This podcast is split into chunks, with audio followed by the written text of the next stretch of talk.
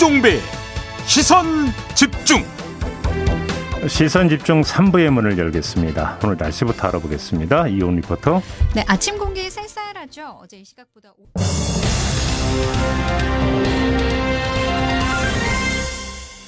네, 인수위원회는 출범을 했고 여러 가지 현안들은 쏟아지고 있는데요. 이분은 이런 문제 어떻게 지켜보고 있는지 궁금합니다. 전화로 만나보겠습니다. 국민의힘의 권성동 의원입니다. 나와 계시죠, 의원님? 예. 네. 안녕하세요, 권성동입니다. 안녕하세요. 대선이 끝나고 저희하고는 첫 번째 인터뷰이시니까 대선 결과에 대한 한번 예. 소감부터 좀 여쭤보겠습니다. 여하튼 5년 만에 정권 교체는 저는 음. 기적이라고 생각하고요. 네. 그만큼 문재인 정부의 실정과 민주당의 독선이 심했다. 음. 아, 거기에 대한 정권 심판이다 이렇게 생각합니다. 뭐 근데 의원님 같은 경우는 뭐 거의 뭐 대다수가 이제 인수위 단계부터 중책을 맡으실 걸로 예상을 했는데 안 맞는다고 선언을 하셨어요. 왜 그러셨어요? 아 저는 처음 저 윤석열 후보 캠프에 합류할 때부터 예. 제가 현역 정치인으로서 정권을 잃었는데 음 정권을 되찾는 것이 나의 정치적 목적이다. 음. 그리고 그 정권 교체와 동시에 나는 여의도로 돌아가겠다. 네. 그리고 또 유로보에게도 그, 그에 대해서 저한테 마음이 부담 느낄 필요가 전혀 없다. 예. 이런 얘기를 제가 처음 합류할 때부터 얘기를 했고, 예. 제가 또 처음 합류할 때부터 바른 소리, 쓴소리 특보를 내가 자임하겠다. 어, 그렇게 하면서 대통령 당선까지 나는 좀 쓴소리 할 테니까 음. 잘 받아줘라. 음. 어, 이렇게 얘기를 했기 때문에 네. 그 약속을 지킨 겁니다. 제 스스로에 대한 약속은. 그러면 네. 정부 출범 후에도 혹시 뭐 정부나 이런 쪽으로 갈 생각이 전혀 없으세요? 글쎄, 뭐, 그거는 뭐 제가 선택할 수 있는 것이 아니고, 예, 예, 당선이 선택할 수 있는 문제니까, 예. 예, 뭐 그렇습니다. 지금으로서는 뭐 굳이 정부에 들어가야 되겠다는 생각은 없습니다. 그러시군요. 어제 의원님이 그 페이스북에 올린 글을 봤는데요. 정권 예. 교체의 가장 큰 주역으로 2030 미래 세대를 꼽으시면서 2030 여성들의 지지도 역대 최고다 이렇게 평가를 하셨는데 어떤 취지의 말씀으로 이해를 해야 될까요? 사실 우리가 지난 서울시장 선거를 제외하고는 2030의 지지율이 굉장히 낮았거든요. 예. 남성도 그렇고 여성도 그렇고. 예. 그런데 민주당 측에서 마치 어, 우리가 여성들의 지지율이 굉장히 낮은 것처럼 음흠. 그리고 남녀 갈라치기를 자꾸만 하는 거예요. 예. 우리 윤석열 후보는 여성이 안전한 나라를 만들겠다는 것이 여성 공약제 1호거든요. 네. 그리고 시대적 사명을 다한 저 여가부를 폐지하겠다고 이렇게 얘기를 했는데 음. 어뭐 마치 그것이 여성과 남성을 갈라치기 한 것이 아니냐. 네. 라는 그런 프레임을 자꾸만 걸기 때문에 음. 어 20, 30대의 지지율이 굉장히 높았다. 네. 또 여성 지지율도 지난 박근혜 그 대통령 될 때 당선 때보다 훨씬 더 높았다. 음흠. 또 지난 총선 때보다 높았다는 것을 그 객관적인 사실을 얘기하면서 네. 우리가 남성뿐만 아니라 여성들 중에서 상당 여성들로부터도 상당한 지지를 받고 있다는 것을 음. 알려주기 위해서 알려드리기 위해서 그렇게 썼고 예. 또 2030의 세대가 우리 당, 우리 윤석열 당선인에게 바라는 기대가 크기 때문에 네. 그런 2030 세대의 뜻을 존중하면서 정치를 해나가겠다는 음. 그런 의지를 피력한 겁니다.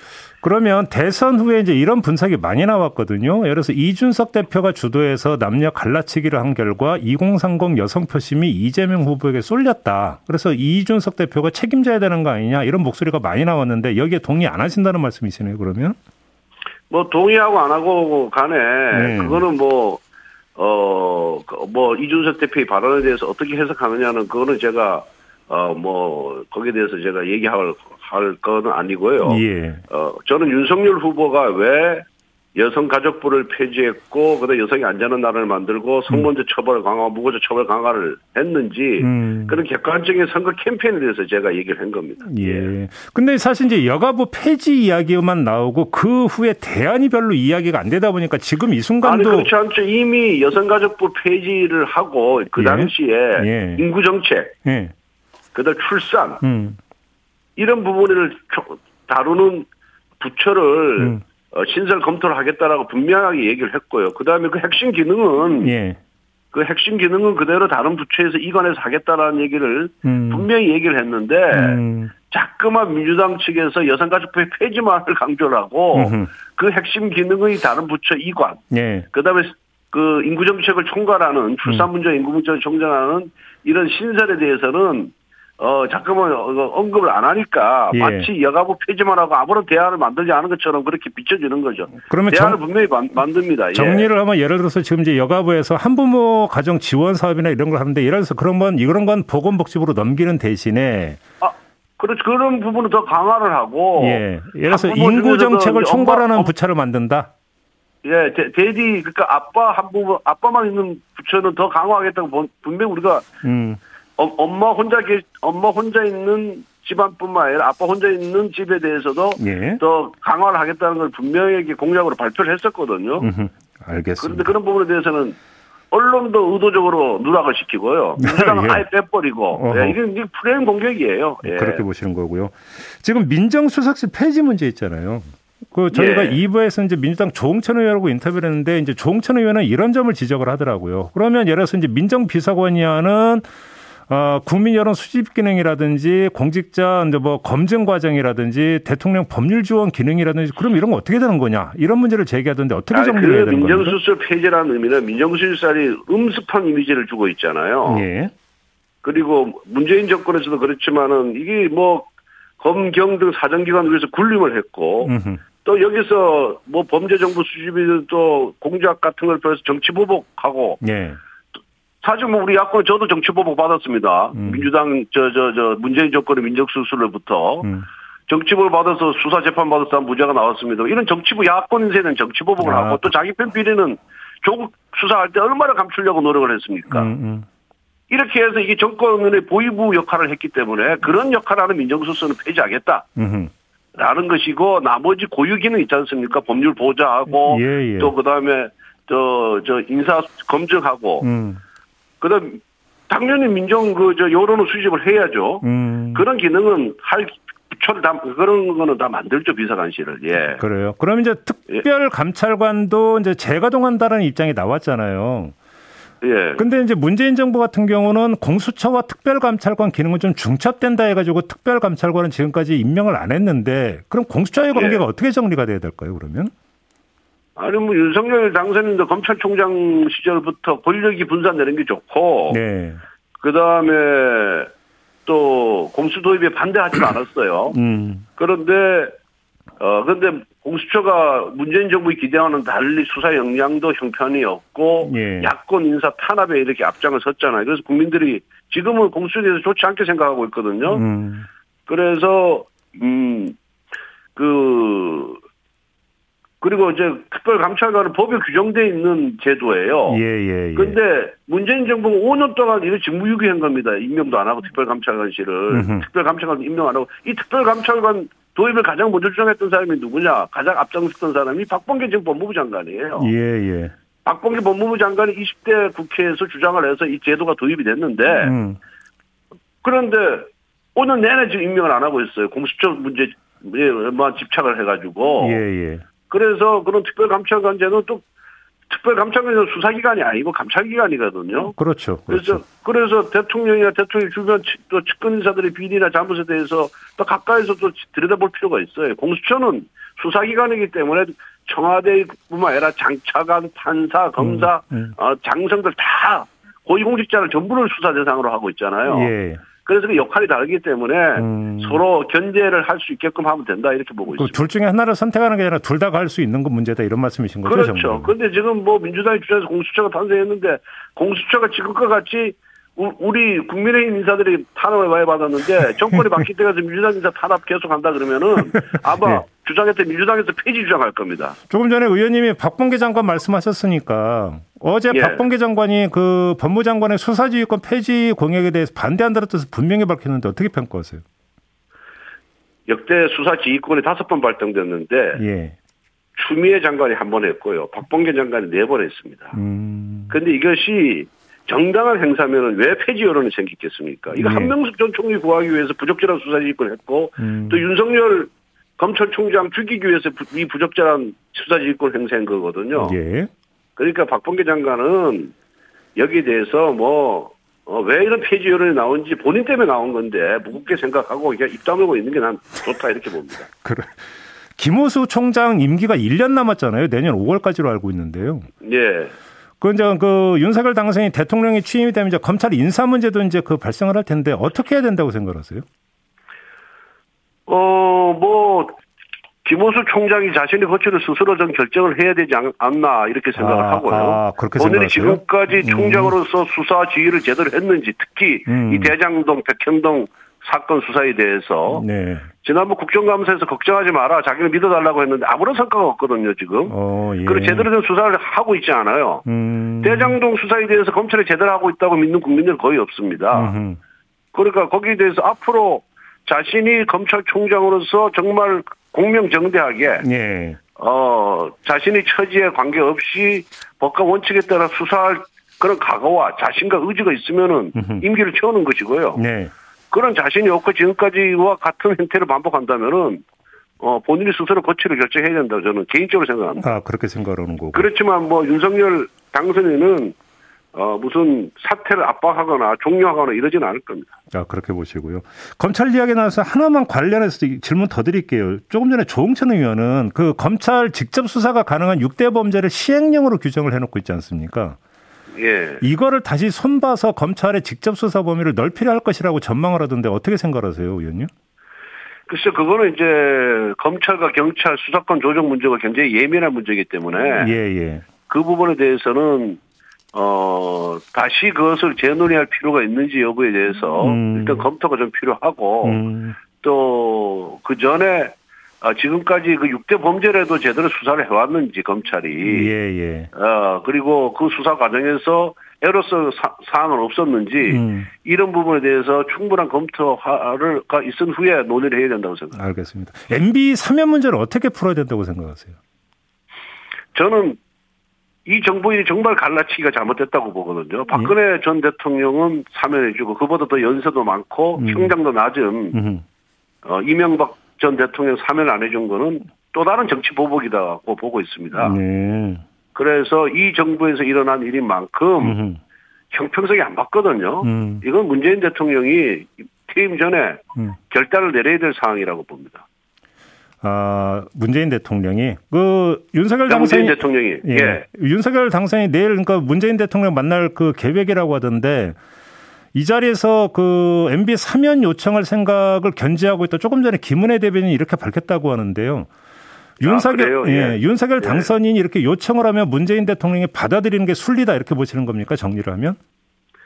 그렇죠. 두 분을 달리 대우할 이유가 전혀 없잖아요. 음, 근데 이제 그 그렇잖아요. 그, 오히려 이명박 대통령이 고령이고 형량도 더 낮았거든요. 음, 청와대는 이런 데서는 좀 범죄의 성격이 다르지 않느냐 이 점을 강조한 것 같던데. 아니에요. 범죄의 성격이 뭐 다른 거 하나도 없습니다. 그래요? 다른 건 하나도 없고. 예. 제가 그때 갈라치기 할 때 제가 언론 인터뷰에 뭐라 얘기했냐면은 음. 김경수 최측근인 문재인 대통령 최측근인 김경수 전 경남지사를 살리기 위해서 동시에 사면하기 위해서 네. 남겨둔 것이다. 네. 이런 정치적인 함의가 숨어 있는 것이다. 음흠. 라고 제가 비판을 했거든요. 예. 한번 두고 보시죠. 아. 문재인 대통령이 어떻게 취할지. 저는 아마 어. 같이 사면을 하리라 이렇게 보고 있습니다. 김경수 전 지사까지 같이? 음. 네, 김경수 전 지사를 예. 어, 당장 그 당시 뭐 최종 확정된 지 얼마 안 되니까 사면하면 비판받을 것 같으니까 음. 뭐그 그 김경수 전 지사가 누구를 위해서 그런 선거법 위반을 한 거예요. 드루킹을 한 거예요. 음흠. 문재인 대통령이 당선을 위해서 한 거 아닙니까? 음. 문재인 대통령 이익을 위한 어서 했기 때문에 문재인 대통령 입장에서는 김경수 그냥 놔둘 수가 없습니다. 아, 그렇게 저거 살려가지고 살려줘야죠. 그렇게 보시는 거군요. 예, 저는 그렇게 봅니다. 만약 예, 저는 뭐 100% 그렇게 지금 생각하고 있습니다. 알겠습니다. 한번 그건 좀 지켜보도록 예. 하고요. 이제 예. 마무리하기 전에 처음으로 돌아가서 다시 한번 질문. 그 의원님 거취에 대해서 궁금해하시는 분이 워낙 많아가지고 강원도지사 여, 여의도에서 예. 여의도에서 국회에서 저에게 적절한 어, 저한테 적절한 그 적절한 생각하는 역할을 제가 하도록 하겠습니다. 뭐 예. 원내 대표설도 돌고 강원도지사 출마설도 돌던데. 뭐 강원지사 출마할 사람이 이렇게 서울에 있겠습니까? 벌써 강원도를 다니, 다녀야죠. 아, 아, 그건 예. 아니군요. 그러면 알겠습니다. 마무리할게요, 의원님. 네, 예, 고맙습니다. 네, 네. 국민의힘의 권성동 의원이었습니다. 세상을 바로 보는 또렷하고 날카로운 시선. 믿고 듣는 진품 시사. 김종배의 시선 집중. 네, 지난 1월입니다. 벌써 이 광주 화정 아이파크 외벽 붕괴 사고가 있었죠. 국토부 건설사고 조사위원회가 어제 그 조사 결과를 발표를 했습니다. 한마디로 총체적 인재다 이렇게 정리를 해야 될 것 같은데요. 무단 구조 변경과 콘크리트 품질 문제, 여기에 시공과 관리 감정 감리 과정에서의 부실 문제 이런 게 총체적으로 얽혀 있었다라고 하는 게 결론인데 국토부 건설사고조사위원회 김규용 위원장 연결해서 자세한 이야기 좀 들어보겠습니다. 나와 계시죠? 아, 네, 안녕하세요. 네, 위원장님. 이게 워낙 네. 전문 영역이고 전문 용어가 많이 나오다 보니까 약간 어려운 부분이 있는데요. 네, 네. 그냥 이거저거 다 문제다 이런 거죠. 한마디로 정리하면. 네, 맞습니다. 아, 제가 그 어제 그 저 총체적인 이제 부실이라는 표현을 했습니다. 예. 아, 이제 네, 이제 고민은 했는데요. 이제 이 말 이외에는 좀 뭐 다른 적절한 용어가 음, 없었고요. 음. 예. 방금 말씀하셨던 것처럼 이제 구조 안전성을 검토해야 되는데 그런 절차가 누락됐고 예. 뭐 시공 품질 관리가 미흡했고 음흠. 이제 시공 관리와 이제 감리가 이제 부실하는 그 여러 가지 원인들이 예. 이제 종합적으로 이제 작동이 되어서 이제 발생된 이제 붕괴 사고였다고 판단했습니다. 그러니까 네. 바닥 공사도 엉터리였고 그다음에 그 가설 지지대 문제도 엉터리였고 감리도 엉터리였고 뭐 지금 다 엉터리라는 거잖아요 한마디로 이야기라면. 아, 네, 하여튼 뭐, 저, 뭐, 엉터리라는 표현은 좀 민망하긴 한데요. 아, 네. 예. 아, 예, 예. 여러 가지 이제 미흡했던 사항들이 좀 많이 있었습니다. 엉터리는 행정용어는 아니긴 하죠. 알겠습니다. 죄송합니다. 근데, 알겠습니다. 그러면 이제 그런 거에 대해서는 이제 세세하게 여기서 되짚을 생각은 없고요. 네. 제가 궁금한 건, 그럼 이런 총체적 부실이 발생하는 과정에서 이것이 그냥 현장에 있는 사람들의 판단에 따라서 부실로 내, 그러니까 달렸다 이렇게 볼 수는 없는 거죠. 위원장님. 아, 네, 네, 그렇죠. 그럼 이건 그 어느 선에서 결정을 했기 때문에 이런 총체적 부실이 발생했을까라고 하는 게 궁금증인데요. 어떻게 봐야 되는 겁니까? 아, 이게 그 건설 이제 사업 관리 차원에서는요. 예. 여러 가지 그 참여 주체가 많고 예. 어, 그 해야 되는 역할이 상당히 많습니다. 예. 그것을 어, 이제 최종 저 책임이 있는 시공 책임이 있고 음흠. 이제 그것을 설계대로 잘 관리가 되고 있는지 예. 이제 감리하는 이제 감리단이 있어요. 예. 이제 이제 그 두 주체가 그 세부 공정 하나 하나를 다 이제 점검을 하고 서로 협의해서 해야 되는 과정이 있는데 예. 아, 그런 것들이 많이 이제 누락이 된 거죠. 위원장님 지금 감리 말씀하셨으니까 그것만 좀 빼서 좀 한번 질문 드려볼게요. 원래 감리만 아, 제대로 돼도 과정에서 이게 점검되고 다시 그 교정이 이루어질 수 있는 건데 이게 지금 작동이 안 된 거잖아요, 제대로. 아, 네, 네. 감리 쪽도 좀 아쉬운 점이 좀 있었는데요. 예. 아까 말씀드린 것처럼 이제 감리는 이제 발주자를 대신해서 예. 시공 이제 과정이 이제 설계 부서대로 잘 진행되고 있는지. 그렇죠. 예, 그 저 품질 관리는 이제 꼼꼼하게 되고 있는지. 예. 그래서 그걸 절차적으로는 공정 간에 이제 그, 그 공정을 다 확인을 하고 음. 다음 후속 공정이 이루어지기 전에 네. 그걸 검측하고 승인해주는 이제 역할을 하고 있는 거예요. 네. 근데 이제 그런데 이제 그런 것들이 좀 세부적인 그 이제 검측 사항들이 좀 누락이 됐고, 음. 그 요번에 그 사고의 그 큰 원인이 됐었던 그 이제 그 동바리가 이제 빠져 있는지 이제 그런 빠져 있으면 이걸 다시 중지를 시키고 음. 시정을 시켜서 이렇게 해야 되는데 이제 그런 것이 없이 네. 아 이제 후속 공정을 승인을 해줬기 때문에 예. 예 이제 사고의 원인이 그냥 그대로 방치가 됐었던 거죠. 그러니까요. 근데 위원장님 지금 그 조사위가 한 건 사고 원인 조사잖아요. 어, 네 맞습니다. 그러면 지금 이제 그 안전 진단을 해서 이거 이제 앞으로 공사 어떻게 할 건지가 또 이제 그 과제인데 이건 또 다른 차로서 또 다르게 접근하는 겁니까? 맞습니다. 그 조사위원회의 주요 목적은 왜 이게 붕괴가 일어났는지라고 하는 부분을 예. 어 이제 그 임무를 저희가 이제 부여를 받은 거고요. 네. 그 저희가 이제 두 달 동안 네. 이제 전문가들 이제 모셔가지고 네. 아 이제 구조적인 측면, 음. 그 다음에 시공, 그 관리 요 측면에서 이제 검토를 한 거예요. 예. 그 다음에 이제 조사 원인 보고서를 작성을 하게 되는 겁니다. 예. 아 이제 그것이 저희가 이제 조사위원회 그 목적이었고요. 예. 이제 그것이 이제 일단은 2개월 전 2개월간의 이제 기간을 저희가 부여를 받아서 음흠.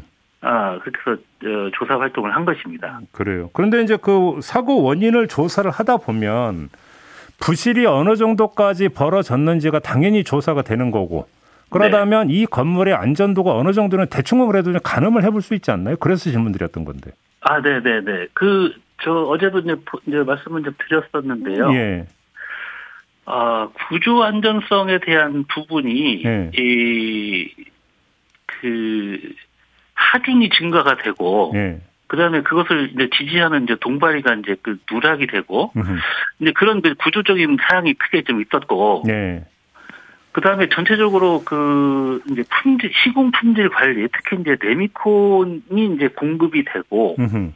그 공급이 됐었던 그 이제 그 여러 가지 이제 그 펌프 압송으로 고압으로 고층까지 뚫어 올리고 음. 그런 모든 과정들을 다 이제 철저하게 이제 그 관리를 했어야 되는데 네. 그게 좀 안 됐고요. 그래서 어제 이제 발표에 콘크리트 품질에도 문제가 있다라는 아, 네. 지적이 그래서 나온 건가요? 아, 네, 맞습니다. 어. 그러면 이게 콘크리트 품질의 문제는 지금 뭔가 저기 뭐, 뭐 30 몇 층이니 여기에만 한정이 되는 문제는 아니지 않습니까, 이건? 그래서 저희가 그 사고가 이제 발생된 그 23층서부터 예. 39층에 이르는 이제 그 구조체에 음. 그, 그 콘크리트 시료를 채취를 했어요. 예. 아, 그래서 이제 그 시료 채취한 그 재료적인 강도를 예. 그 의뢰를 해서 이제 그 평가를 한 것이고요. 어허. 그런데 그것이 그 평가를 해보니까 전체적으로 이게 어떤 거는 합격이 되고 이제 안 되고라기보다 네. 아 전체적으로 그 강도가 상당히 이제 낮게 나왔다는 거가 어, 상당히 좀 그, 저희가 어, 그래요? 예. 예, 좀 놀랐었는데. 그러면 이거는 지금 예를 들어서 이제 그 계약하고 입주 예정돼 있는 분들 입장에 초미의 관심사가 이건 이제 다 허물고 그러니까 처음부터 다시 짓는 거냐 어떻게 되느냐 이거잖아요, 사실. 아, 네네네. 그런데 이러면 지금 콘크리트 품질에 이제 전반적으로 문제가 있으면 이건 좀 그 백지 상태에서 다시 접근해야 된다는 얘기로 연결이 되는 거 아닌가요? 그렇습니다. 저희도 이제 그렇게 판단을 하고 있, 어, 습니다 어허, 아 그렇게 판단하시는 거고. 네. 어, 예, 알겠습니다. 아무튼 이제 조사위원회에서 이제 그 이 사고 원인 조사를 해서 국토부에 넘긴 거고요. 네. 이제 행정 조치가 이루어지게 되는데 언론은 뭐 국토부에서 1년 영업 정지 결정이 나올 가능성이 있다라는 예측 보도를 내놓고 있던데 뭐 그 정도로 이게 이제 문제가 심각했다 이렇게 봐도 되는 거죠, 위원장님.